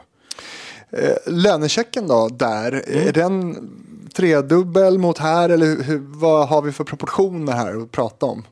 Alltså, det där var ju något jag var väldigt nervös för också. Och så kasta mig in i en förhandling om mina, min lön. för man har ingen aning. Vem, vem förhandlar du lön med ens? Jag gjorde inte det. Nej, okej. Och det var det som var så skönt. Du, du jobbar ideellt. Nej, men det, det som händer i och med att det här var en union-produktion så måste man vara med i facket. Eh, och som bildproducent så finns det då ett fack och det är Directors Guild of America, DGA. Och det är ju samma fack som Steven Spielberg är med i, så det är ganska coolt. Ja. Ja, men det, är- det är så här, både filmregissörer och bildproducenter, även skriptor och studiomän är med i det facket. Men i och med att det är då en fackproduktion så går man via fackliga tariffer. Okej. Så då kunde man bara följa, okej det är eh, variety, det är live, det är big budget, det är network, det är over two hours. Och så tickar det liksom fram till så här, ah, då ska du få så här mycket som minst. Och då klickar du i ganska då checkar du i ganska många av de boxarna. Ja. Kan man säga. Ja, det gjorde jag. Och i slutändan då, ungefär om du jämför med en svensk liksom, tariff, vad, vad handlar det om? Alltså det, det, man kan inte jämföra rakt över, men, men så här. Det, det, man får betalt per episod. Eh, Jaha. Och varje episod, den dealen innefattar då, tror jag, 23 förberedelsedagar. Eh, Så att, Oj, det är mycket. ja, det är jättemycket. Jättemycket så, tid. Så att det är mycket tid som ingår i den pengen som man får för att göra en episod. Men Sen- inte förberedde du dig 23 dagar per Nej. episod? Nej. Men, men jag jobbade ju med projektet från, ah, från juni och sen ganska intensivt under hösten och vintern. Så att jag, jag la ju väldigt mycket tid på projektet. Eh, så att, jag menar, när jag fick höra summan så var det så här, det, det blir bra. Ja. Eh, men sen när jag väl har genomfört allting så kände jag så här, ja, det, här, det var nog rimligt med tanke på hur mycket tid eh, jag la ner. Och sen extra rimligt eftersom jag var borta i tio veckor. Och sådär. Men, men så det var 40... Strax över 40 000 dollar per episod. Så att det är ju jättemycket pengar. Det är jättemycket pengar. Hur många episoder gjorde ni? Jag gjorde fyra. Just det. Ja, det är jättemycket. Varför gjorde du bara fyra? Eh, för att vi var två. Ja, just det. Varför var ni två? Eh, eh, Planen med det var egentligen att jag ska, ska lära upp eh, en amerikansk bildproducent och, och kunna ta över liksom, stafettpinnen. Och kunna- hela ditt tänk då i hur programmet ska se ut? För det måste väl se likadant ut? Liksom. Ja, alltså det måste ju inte se likadant ut men det måste ju finnas någon grund, grundtanke Ja, i, i hur, hur man producerar den här typen av program och hur, hur man vill jobba visuellt.